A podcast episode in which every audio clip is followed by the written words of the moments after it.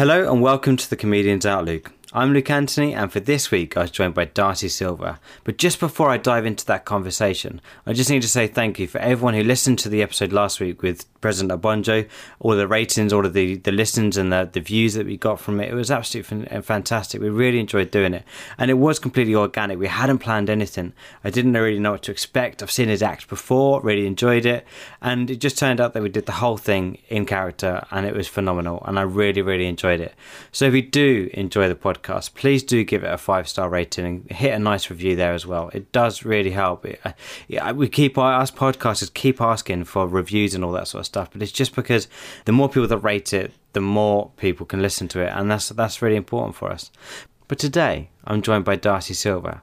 She's just an absolute class act. I don't know how else to describe her. She speaks about being a transgender woman in such an intellectual but comedic way, puts light on such a difficult issue, especially as she's struggled with it for so many years. She's known that she was in the wrong body since the age of three, which is so young. She's already been a finalist at the LGBTQ Comedian of the Year and the Southport Comedian of the Year as well. And she's even been endorsed by such a brilliant comedian, probably the best joke writer in the country at the moment, and that's Gary Delaney. She's obviously well respected, and if she's this good now, then I can't imagine how good she's going to be in the next couple of years. So, anyway, please welcome to the show, Darcie Silver.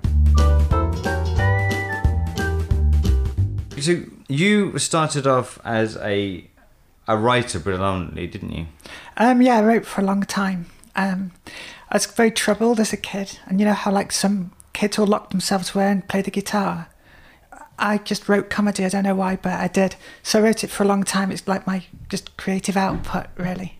Okay. And so, what what sort of things were you writing about when you first started writing? Um, it's just like little stand-up things, puns and little jokes. And, and when I was about fourteen, I wrote a sitcom that was so bad it was good, and then bad again.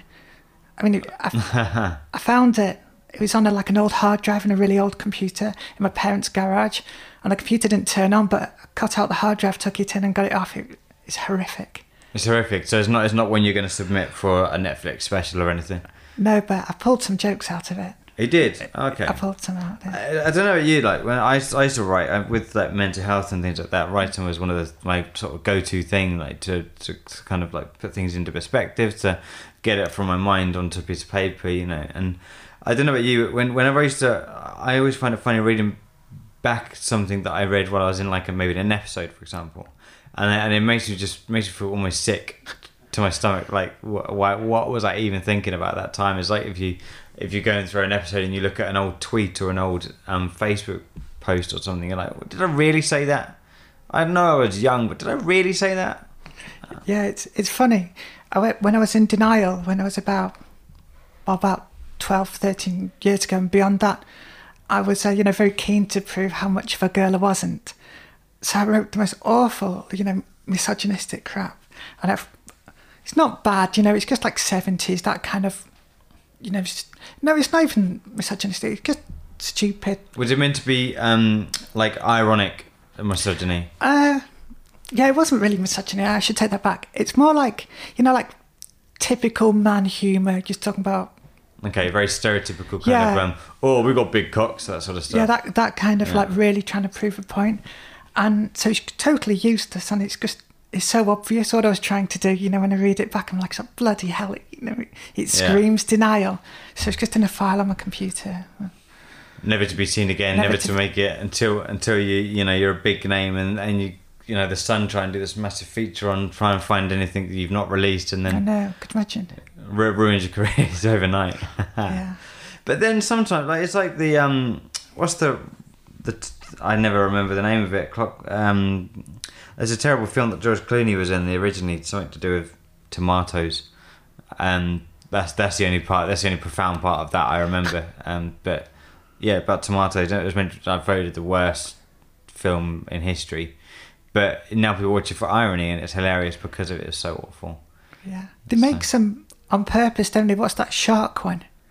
Jaws? No, no, sh- Shark Mageddon or something. Oh, okay. They made one on that's really bad on purpose. Oh, okay, okay. But like Airplane was meant to be like yeah. that, but um, I I quite like the ones where they they make like genuine like well, no, not say genuine, but fake continuity errors in them, where there's like you just see like a, a boom in the in the shot and things Yeah. like that. And it's all there to make shoddy shoddy cinema. But so um, it says like so it's it's on it's it's um it's not a secret that you know you're a transgender woman. Um, so you've known from a very young age that someone that, that you didn't feel right in the body you were in. Yeah, I knew when I was about three. That's really young. I just knew, you know, and it's it's very difficult. It's terrible, awful thing. I Hmm. Shouldn't as- say it, but it's very difficult to live with. I imagine it is. I mean, I, I wouldn't understand. I'm I'm currently illegal because I'm a straight white male, and, and it's, it's just one of those things. But I at three, I can't imagine understanding like the difference between being a male and a female, let alone not feeling mentally okay with who you are. Yeah, it's like um, it's like living in a never-ending pantomime. The the way I describe it to people is like if you really like football, imagine wearing your opponent's stuff, times that by a hundred. You just itch in your own skin. It's like it's unbearable. You just feel like you're living in a never-ending lie, and it's it's just horrendous. And like I say, it's just like a pantomime that never ends, and eventually, um, it just gets you. So you know, you either come out or it kills people. It's got the highest suicide rate of any demographic. It's it's sickening how high it is, and uh, it's just so difficult to live with. So, you know, um, I, d- I don't know. It's just like a I can't even begin to understand. One of the things about about struggles and about um, the difficulties that people have gone through, the one thing that I do understand is that I don't understand. yeah. You know, I don't understand how it feels. I understand how it feels to be sidelined, to feel like an outcast. I don't understand how it feels to be to not feel like you belong anywhere at such a young age. Yeah, but I don't think people don't, you know, can't relate to anything that's not in their kind that they don't experience. Like, you know, I don't understand what it's like to be a gay man. I don't understand what it's like to be a straight white guy. You know, everything's like different, and that's you know, sometimes people say, well, you know, um, you're not a real woman because you never grew up as one. I'm like, well, you don't know what your experience is like of life compared to you know your friends. Everyone's experience is different you know. I only know what i am and what i've gone through and who i am and you know that that's just it. But i know i'm a woman i've always known. And um you know some people are born with an extra finger. One in 300's born with like mixed genitals. It's really common. It's just like i got a female brain. That's just the way it is. So if you discovered this at three years old and you hadn't even gone to school yet, how did you feel going to school? Um, it was horrendous. You know, I moved school uh, five, six times because I got badly bullied everywhere. And, um, you know, maybe that's where humour comes from, you know, because you, you use it as a tool. I think it's that's what people do. So, in one way, I'm grateful, but in another way, you know, bullying never leaves you, it, it ruins you. And, you know, then I left school and ended up in a mental hospital. But this is very sad and depressing. And I'm completely fine now, honestly. I am. No, I really am. I'm stable. I'm fine. I'm just fine. Uh, but yeah, my childhood was pretty rough. And um, so I knew as a girl, and but back then it, you couldn't be. It was like saying, I'm a cat.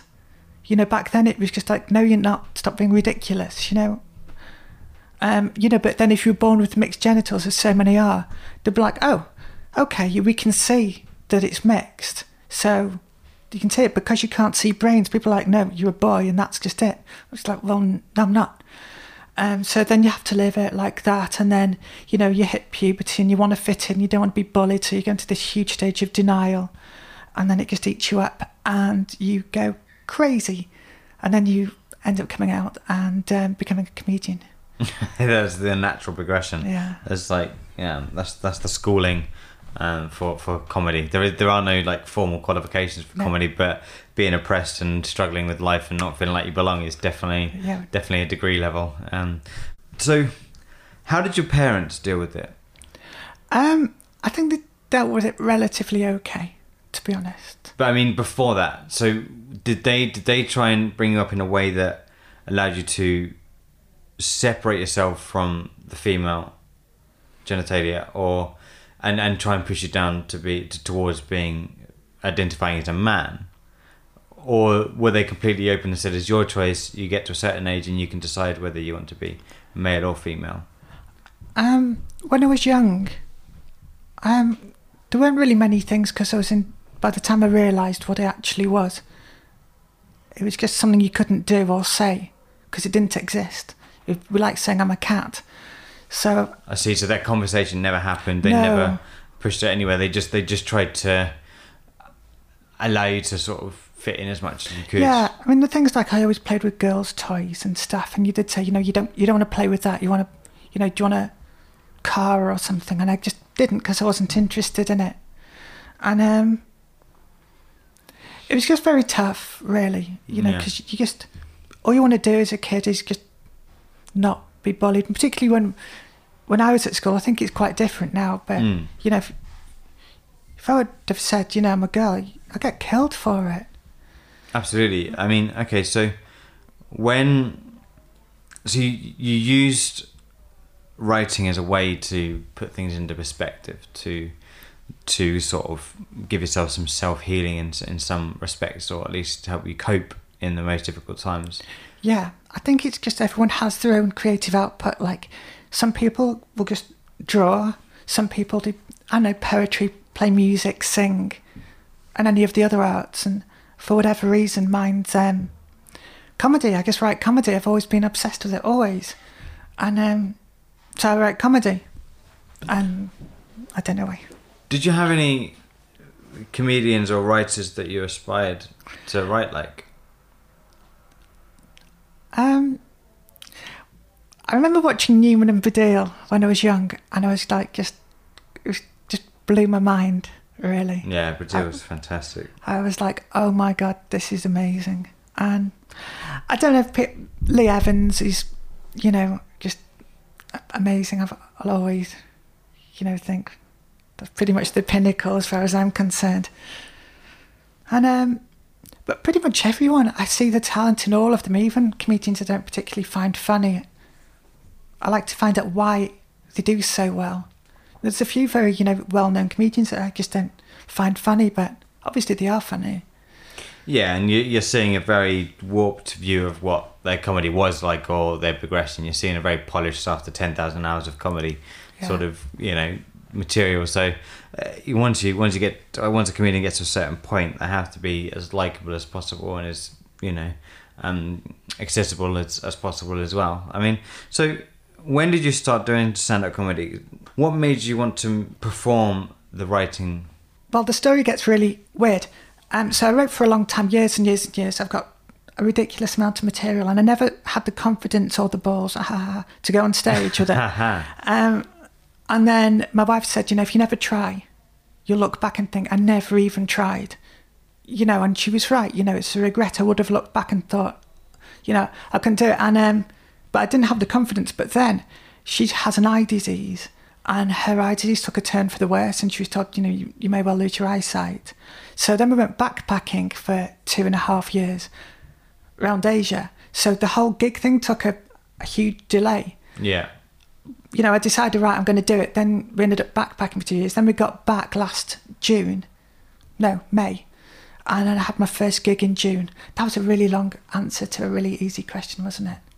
Okay, so no, so I just wonder. So it was that it was almost like an existential kind of moment where she said that if you're not going to do it now, you're never going to do it. Yeah. Okay, and she has she been a big part of of the journey with that? Um, no, No, it gets very, very complicated. Okay. I married her as a guy, okay, interesting. and um, it's extremely difficult. It's difficult. Okay, I understand. I don't. It's not easy, but No. you know, we have a weird relationship. Okay, um, so talk me through the material you, you started out doing when you first discovered you wanted to do comedy. What material did you start with? Like years ago. Yeah, no, Oh. no, when you started, when you started doing stand-up comedy. Oh, um, well, I wrote long form, you know, mostly like long, long form jokes, and uh, but I put a comment on the Comedy Collective, you know, one of the Facebook comedy forums, and I said, um, "Do I need to reference being transgender?" Because I never liked the stereotypes, you know, I never liked, I never wanted to be, you know, like, oh, I bet they're going to bang on about being, I don't know, gay, Asian, black or transgender. You know, I just didn't want to fit into the stereotype. And um, but everyone said you've got to reference it.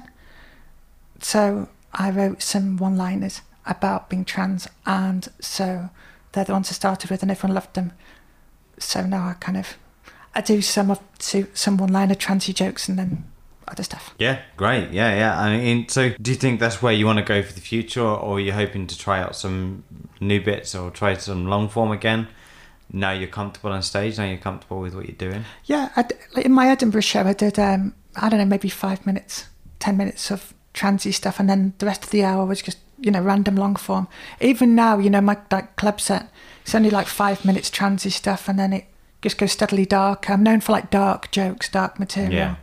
I, I love going really dark because no one expects it from me.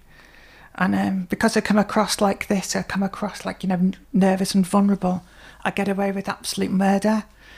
So not not literally. Not no, not, doesn't go on there and murder someone and say that this is for the the witches. Yeah. Um, not yet. Not that people have found out about.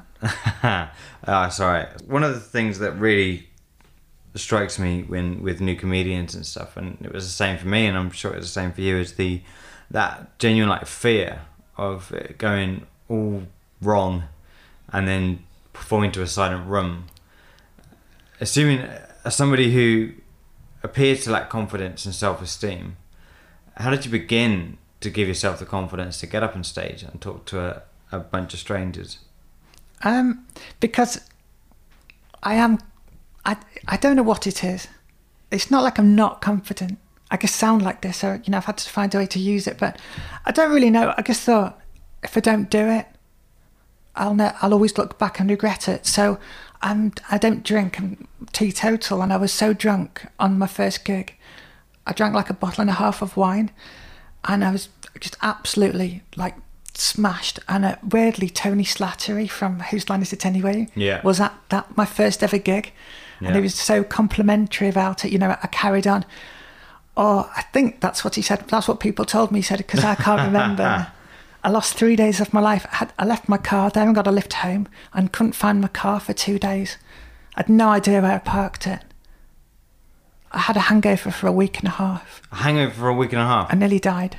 Is that so? How much? How much did you actually drink? Like a bottle and a half of wine. Wine. But I don't drink, so I was just. Oh, so you don't drink usually, and no, on this drink. occasion you drank your, your presumably your your body weight in alcohol yeah, I was smashed. I had a hangover for about a week, week and a half. How was the How was the gig? Apparently, it was brilliant. Yeah. You know, Tony Slattery was like, "Oh, you're the best one there," and I'm like, "You're going to be really good." And I recorded it, so I've got some like, yeah, I got really good feedback from it. So I carried on and did the next one and the next one and the next one, and you know, it's like the the journey. You know, you get better. You yeah, no, definitely, yeah. So you've only been going for what a year and a half now? Yeah, a year and a yeah, more or less. What, what when did you start? I think my first gig was July okay. 2018. So a year and a bit. Year and a bit. Nice, nice. And you took your first Edinburgh show up within within that year, which is incredible. Mm, yeah. For start. So you actually to mark your year, you did you did an Edinburgh show, which is yeah. really brave. Did you not get warned off that? People try to um, warn you um, off it at least. But I've written for so long.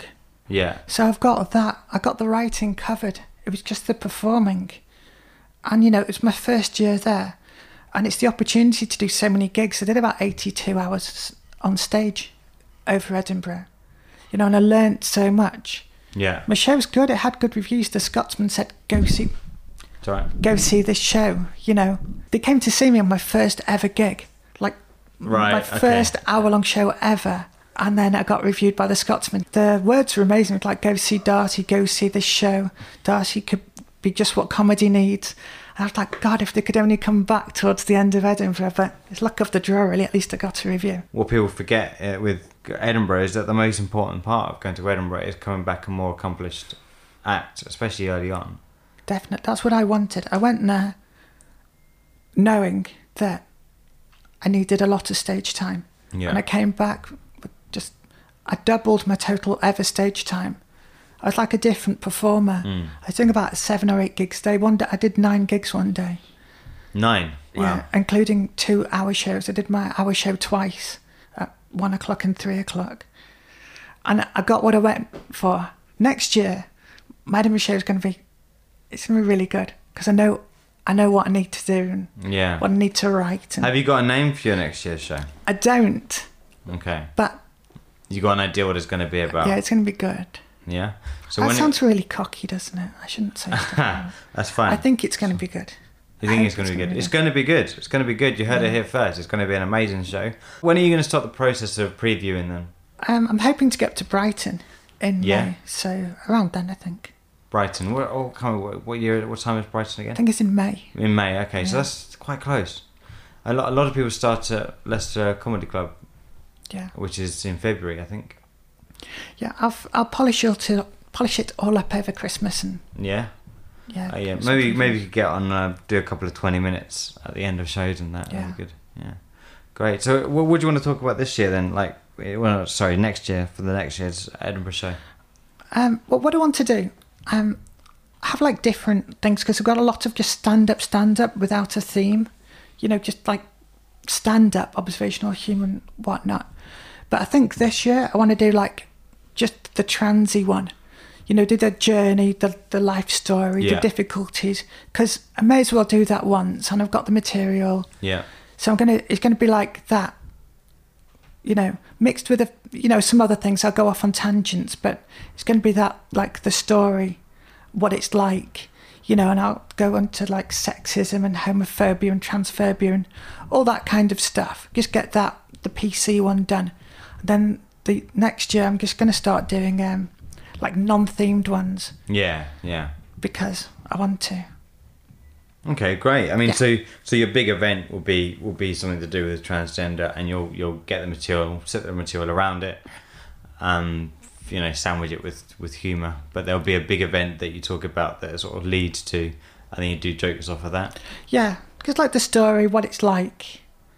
Um, yeah, just like you know the big PC, the the like the powerful gig Yeah, that talks about all the big points in life, and then yeah, the the, the one after I'll just do random long form. You know, jo- join it all together. I think. yeah. I mean, I, I think it's on it's on point with with the Edinburgh sort of um, algorithm as well, and and so and, and it's something you're comfortable talking about now, and and it comes naturally to talk about it because you know so much about it.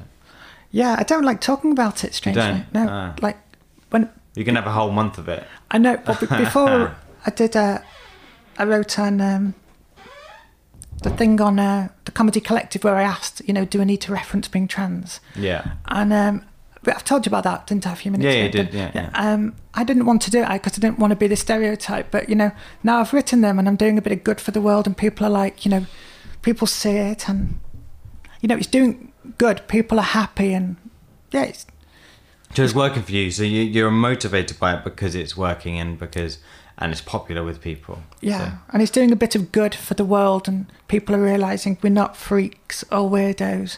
You know, we're just normal people that just struggle. Yeah. So it's Just- nice to do that, you know. Just unique. yeah. Different. Different. That's fine. Okay. So you you won a competition or no, so you got to the final for a competition with the LGBTQ plus comedian of the year. Yeah, Was that this year? yeah. This year. Wow. Okay. So how was that? How, how, how did that change your career? Um, it just gave me a lot of confidence. You know, I did. I was very like honoured and proud and lucky, you know, to get into the final. So no, I loved it. I loved every minute of it. Okay. Um, I don't always. I don't only do LGBT material. I'm known for like dark material as well, and sometimes I miss it out. You know, if I do like village halls or older audiences, I just won't talk about transy stuff because you know they'll come out with, pitchforks. You know what they're like.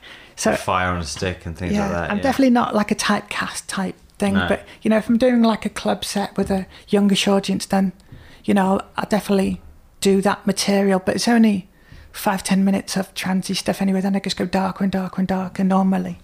Yeah. Um, but yeah, So, what's your opinion on grouping LGBTQ plus together in one thing? Because uh, now I I could be completely wrong here, but it still feels like you've got hetero, and then you're separating LGBTQ plus into a different category. Whereas it doesn't feel like it's integrating. Why why are they placing one group just because it sounds good in terms of an abbreviation? You know what what eventually what if you really want to be completely and utterly equal, then we just go through the whole alphabet and just list everyone, and then say actually no, this is we're just going to do the alphabet now because we're all the same. Yeah, I I think there's some benefits. I think it's done more good than bad. Yeah, by a long yeah. shot. You know, it's given exposure and helped people. But I don't know what the future holds because Sam Smith, he's just you know said about you know the the best new male artist, hasn't he? You read it? Yes, yes, he's not happy, is he? So they're now is it the Brit Awards? I don't know what it is. They're saying, oh, we're going to get rid of best male, best female artist, and just have best artist. So you know, things are changing like that. So I don't know what the future holds, but it moves very quickly. But I think so far it's been very advantageous. And this worked for you in comedy. Um, yeah, yeah. The only people it doesn't work for is straight white guys until, until they to do the straight white guy comedian of the year, which isn't Yeah. a bad idea, is it? No, well, yeah, just segregate us, just us than every other fucker. Yeah, it's it's not it's not right. It's like what I don't think is right. I, I don't I don't think it's right to completely like sideline an, an entire people because because they've had it easy for forty or fifty years. You know. Um, but at the same time, I think the arrogance to think that oh no, I can't I can't give up my my Saturday gig for somebody who's not me. You know, it's it is there's an element of what some are well established or comedians that have been around for you know twenty odd years, whatever, are now been kicked off their pedestal, and they're not happy about it. You can understand why they wouldn't be happy about it, but then this there should have been equal opportunity all the way along that, and it's just we need to go so far to the left to offset the balance of the really far right. And eventually, I've said this on the podcast numerous times, eventually we'll end up somewhere in the middle and we won't even, it's like booking this conversation with you today, like it, nothing, none of those things crossed my mind. I've, I, I thought about it this morning briefly, but it wasn't why we're talking now. Was just a person that's got an, a great story and is a great comedian and and and and it shouldn't even come into the picture. But we need to scrutinize those that aren't booking you know trans on gigs aren't booking ethnic minorities on gigs. We need to but eventually i hope we just have a great bill of comedians and some of them just happy to happen to be you know lgbtq plus for example. Yeah, no, definitely. I. It's a big argument to have that. I will first of all say that at, at the moment, people seem to think that, um, you know, being prejudiced against white guys is acceptable. It's everywhere in social media. You know, white guys this, white guys that. It's like, well, you change the word white for black, it suddenly becomes extremely racist. I don't know. People seem to think it's okay to to, th- to marginalise uh, white people because they've had it so easy. And I'm like, Yeah. well, two wrongs don't really make a right, do they? You know, it does annoy me a little bit. No, but I can't even begin to understand the angle, the frustration that someone would feel from being oppressed for so many years, or their family history being oppressed for so many years, and so it's a really difficult one to to cover, really, because whilst I don't think it's good to spread hate or to be hateful or, or to be angry or blame at people that haven't really done anything, like from my example, for me personally, I can speak for myself. I haven't done anything wrong, but I am straight and I am white, and so I am then placed in that category. But I do understand and I empathise with people that do challenge it and they should challenge it, and they and it's, I don't necessarily agree with the way that it's being done, but I think it's important that it is being done, and I think it's better that it's done in the way it is being done than not being done at all. Yeah, I could argue both points of positive discrimination. Yeah, I could try argue, um, well, positive discrimination um, gives the, um, you know, the vulnerable less, uh, what do you call them, people represented Privileged. Yeah. people um, the stage what they wouldn't otherwise have. So you know, gives them the spotlight. People see them and know that they're there. Um, but on the other hand, you're literally basing a decision on someone's sexuality, gender, or a race. Like you know, well, that's just blatant prejudice, isn't it? I mean, you can't if you're putting someone on stage simply because they identify as a woman or they're gay or the colour of their skin. It's like, well, that's everything we've always been told is wrong. But at the same time, are you just going to have, you know, an entire industry full of white guys and like just no women or no, you know, people of colour? You know, someone has to address the balance, or do they? I don't know. You can argue both points. I know a couple of clubs that will, won't hire um, anyone on other things other than skill and talent. Mm. You know, they, they won't do it. They just say, I don't care if you're a woman or a man or whatever. If you're good, we'll put you on stage. But other clubs, you know, will go out of the way to, to put women on. I think somewhere in the middle's fine. I think now it's important, to, you know, to, to put women in because the thing is, women like to see women. It's good, you know, women are good, and this horrible old stereotype that women aren't funny and they just talk about periods.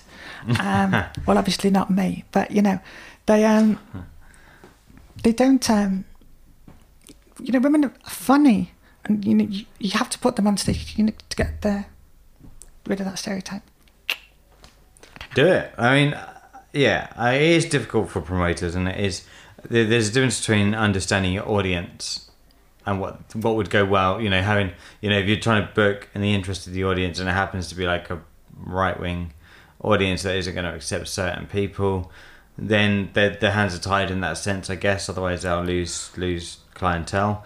But at the same time, I don't think there's an excuse. There there there are statistically less women on these forums, uh, on the collective, on um, open comedy, all these different platforms that people use to book gigs. There are statistically less, but that doesn't mean that they're just it's just lazy promoting. If you just accept the first ten people that apply to a, a gig, and they just happen to be all men, and you just accept them because it's it's easy and you're taking the shortcut, fine. But then you're going to get scrutinized, and you have to accept if you're not going to be, you know, equal opportunity, you're going to be scrutinized, and it's up to you whether you can accept that. And if you don't, then that's that's your problem.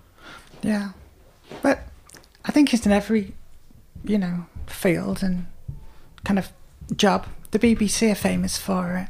Yeah, big time, Um, big time. So I don't, I don't know. I'm kind of on the fence. I can argue both points, but you know, I obviously benefit from it. So I'm, Ride that wave as long as you can. I'm a bit hypocritical, you know. But but people are. You know, if you say you're not, you're lying. You know. Yeah. Yeah, no, I mean, but uh, no one, I don't think anyone's saying there shouldn't be all women bills or there shouldn't be positive discrimination. It's good that it's there. All, all I'm saying is that we shouldn't need it. We should not need positive discrimination because it shouldn't, it shouldn't even be spoken about. It should just be, you're, you're there on merit. You're there, you're No. a fantastic comedian, Yeah. and that's it.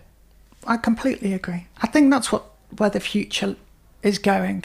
Because it always annoyed me the BBC did that thing, and then you know even like even in comedy, you know, I'm like, well, yeah, if you're funny, you're funny. What does it matter?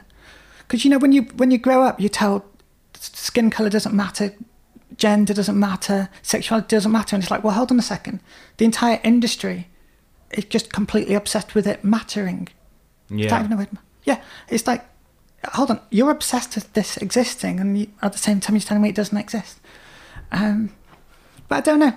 I say I'm somewhere in the middle. I think it's of benefit now. Maybe in the future it won't be.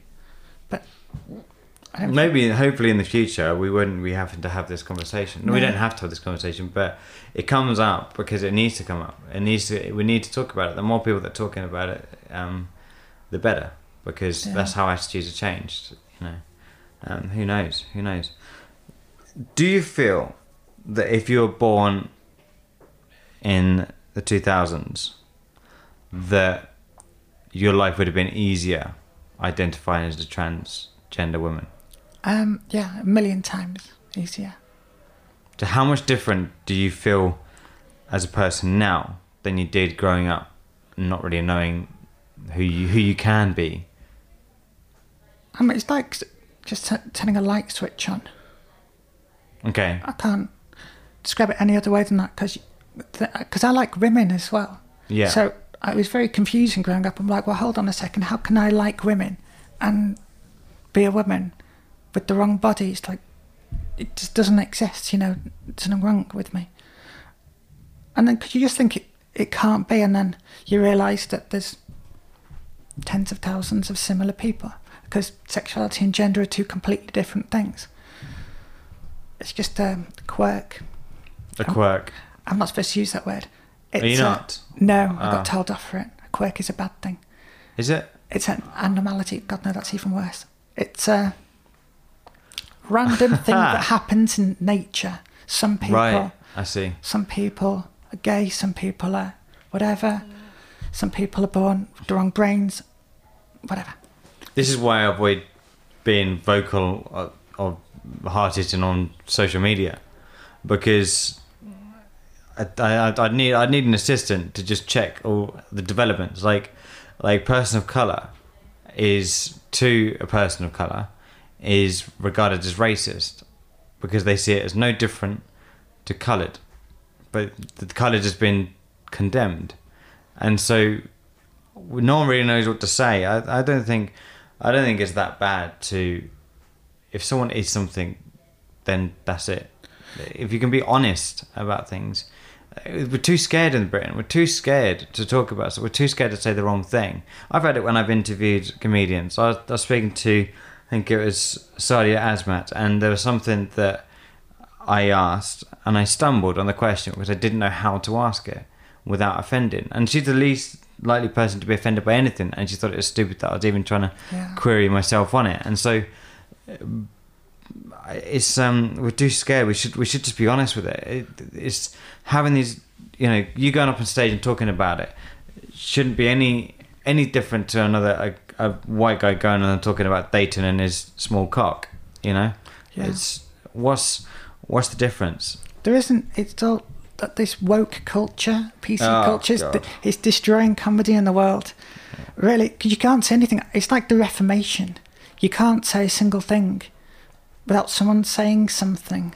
It's so bad, and I do really dark comedy as well. But I think I get away with it because I'm trans. But I think if other people said it, but I don't like it because you know comedy's comedy, and people Yeah. are only offended when it affects them.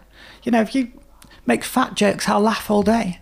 You make a trans joke, I'll, I mean, I'll see above it, but I'd be offended because it, it affects me. Yeah, You know, if I banged along about, you know, a million other everything and started banging on about straight white guys, it's like, well, hold on, that's me. So people are only offended by their own stuff, but they need, I can't stand woke culture and PC culture. They can all fuck off. that's that's recorded. Good snowflakes should be clumped together and melted with piss, Yeah. which is Alright. my most brutal, awful, terrible. That doesn't We're not sound- we're not inciting violence, inciting violence, but if you're able to round up a load of Snowflakes. snowflakes, then we'll happily piss on them um, and put it on TV. Because they just defend it. It's the outrage culture. They just Yeah. like, oh, I'm I'm whiter than white. I'm the most virtue signalling motherfucker. Am I allowed to say that? Yeah, do what you want. Yeah, I They care. just motherfucker. I hate them because they just like. Hold on a second. What you're doing is limiting free speech. I mean, yes, there's limits. Comedy's being destroyed by because you can't see anything. Yeah, You I just- know it is, but I do I do think that like the professionals at the top of the game, their their material hasn't changed. It's not. That's the weird thing. Yeah, It's only so- lower down. You can't see anything. What do you think to Jo Brand that time? Is It quite a while ago now when she supposedly incited violence with replaced that bat, uh, the, the uh, sorry the milkshake with battery acid. Um, I thought it was just. I thought it was a sloppy thing to say because we live in a culture where someone would pick that up. You know, all the the right wing nutters that support that lovely joyous person. Um, Yeah, it begins with F. Fuckhead. fuckhead, yeah, fucking should have been a brick. So I- I've really, I've really, I've thrown her off now. Yeah, no. just by using the great term "fuckhead." Fuckhead. It feels Um, good, doesn't it? it does, Oh. actually. All right, the next five minutes of this conversation is going to be fuckhead. Oh yeah, Fuckhead. brilliant. All Um, right, cool, Karen. Um, yeah, so yeah, I thought she shouldn't have done it. It was a bit sloppy, but it was just comedy, and but only because in the culture we live in, she should have thought they're going to get me for it. But it was great publicity for her, so there's that. Yeah, yeah, yeah. It's not. It's not as if it's ended her career. She's still one of the best female comedians out there, um, and she always will be. Okay, okay. So, how much further do you think the comedy collective and society and things need to go to to make you feel like you are fully comfortable as and who you are? Um, I don't think that's society. I think I've got my that's my own demons. Okay, so it's your own baggage that you're carrying. Yeah, it gets very dark because you know you always question yourself. You have imposter syndrome, but that's go, it just goes into the, the whole gender thing. But yeah, I don't have periods. I'll never be pregnant. I don't suffer physically, and women do suffer more physically. You know, they, they just they, Yeah, yeah. And, And, um. The, the closest a man will ever get to experiencing the pain that a female experiences is if is if he gets kidney stones. yeah. That's about the closest it gets. That's it. And it's sad, you know. So I get imposter syndrome. I think I'm a real, I'm a real. And I'm like, well, I am real because I, I know I'm a woman, and, and it's an awful thing to live with being trans. It's very difficult. Yeah. So I, I don't know. But comedy's been very good for me. It's very cathartic, you know, going on stage and banging on about it. And um, so yeah, I think everything's fine. I'm lucky to be alive in this time. you know, Definitely, definitely, when I'm yeah. allowed to exist. What do you want to get out of the next year in terms of comedy? I would like to perform at all the big clubs, all of them. I'd like to progress, um, and then I'd like to do an Edinburgh show. That'd be good. I'd just like to jump to the next level, you know, because I do well. My club set, you know, it does really well, and um, I think because I've done well quite quickly, people find it difficult to know they look like, well, you know, you've, been, you've only been going for like a year and four months, you know, how good can you be? So it's quite difficult to make the jump, you know. So I'm doing, I'd say mostly paid spots now, but to make, you know, the big leap to the big clubs, Yeah. you know, when they saw you eight months ago and you weren't all that good, you know, to say, well, look, it just clicked one day, which it did, Yeah, yeah. you know, you know, So tell me about that. So you'd been going through a, uh, supposedly a time where you're sort of questioning yourself whether you're good enough or not, and you got a gig. You you did a gig that changed it all for you. Um, it was in um, yeah, about when would it have been? After about a year in July, I was just like, you know, I can smash. I can smash like if something goes wrong, I'll work around it and I'll, and I'll still do well. And that was kind of the revelation moment when I thought I don't just have to follow the set. You know, if it goes off script, I can still deal with it Yeah. or hecklers and I'll just destroy them. And I thought, yeah, I can handle this like any audience. And then, but when it really clicked was in Edinburgh, I was just like, yeah, nothing can get me. You know, I'll always turn it round. And I thought that's pretty much the only skill I think you really, really need is the ability to, kind of, Adapt. yeah. Okay. Um, but I'm not. I don't want to come across. I hope I don't come across as cocky, do I? I don't. Well, do I? no, no, I don't think so. Oh, I'm- good. If if you think you're just coming across as cocky, give me a message, all right? If I don't receive any messages, then I'll take it that you I haven't. don't know. I don't know what to say. I much prefer um, talking myself down. You how, well, if you want to see her talk herself down, go and see her her latest gigs and go and watch her. Yeah. Uh, and that way you can see her talk herself down. This is just a preview to the real Darcie Silver we're talking about now. But, It's good. Come and see me. It's funny. so where can people follow you and go and see you? Um, I have a Facebook page or two. I put gigs on there. I have a website as well because I, I wrote a book about the backpacking, but not bought it. But never mind. What was that called? Uh, backpacking into darkness. Okay, so people can buy. So people can go onto your website. I think it's darciesilver.com. Yeah, Um, with that's an IE for Darcie Silver. yeah, And you can buy the book there, can you? yeah. Because it was um, two lesbians, one transgender, the other one's going blind, um, backpacking around the world, but from really weird places like uh, out Mongolia to uh, North Korea, to like just the most bizarre things ever happened. Buy it. It's Buy funny. What's your what, what are your Twitter handles and social media handles? Um, handles? at Darcie Silver, and um, Facebook is um, Darcie Silver Comedian yeah. with Darcie with an IE. I know I'm always putting funny stuff on Facebook. I wish you could put longer stuff on Twitter. Oh yeah, you only get something like 240 It's characters. stupid. It's just like, yeah. well, no, I need more than that to make it. They funny. did increase it from 140, didn't they, to 240? Should Um, make it 940. 940. Yeah. God, no one's going to read that. That um, Twitter's one of those things that just it's a place to put things or not to read things from. I find you just put something on there because I want to put it on there and don't really care if someone sees it or Yeah, not. I put a lot on Facebook. So you've been paid up and down the country for comedy. Yes. You've conquered Britain. You still, you still have got a few other things to achieve in England, but you're venturing out of England. Yeah, I'm in Berlin on the last week of November. I have three or four gigs. So that'll be nice to go over there and, you know, strap my stuff, see how that goes. Um, but yeah, the European scene's quite big at the moment, so I'm looking, you know, to go away here and there. Would you venture out any further than that? Would you go? Are you thinking about doing America at all, or? Um, yeah, as long as they don't lynch me and shoot me, then you know. yeah, it depends where you go. Los Angeles is pretty woke, I think. Yeah. Um, so that'd be th- that'd be nice. I'd love to do the Australian Fringe one year. you know. Yeah, yeah, definitely. I'd love Yeah. to do that. Melbourne Festival, I think it's called. Yeah. Excellent. Well, thank you so so much for talk- talking to me today, Darcie. Um, uh, all the information about how you can follow Darcie and go onto the website, all of that stuff will be in the show notes. But check her out; she's amazing. Thank you so much for joining me, Darcie. Thank you very much. Hello, I'm Luke Anthony. Do you love hearing about the stars' careers, lives, and mental health? Well, Meet the Stars is a brand new podcast all about that. Join me every week from Wednesday, the 2nd of December, for an excellent conversation with a different star each episode. Simply go over to members.starevents.online to become a member, which gives you exclusive access to every episode and so many other brilliant features just for you. See you there.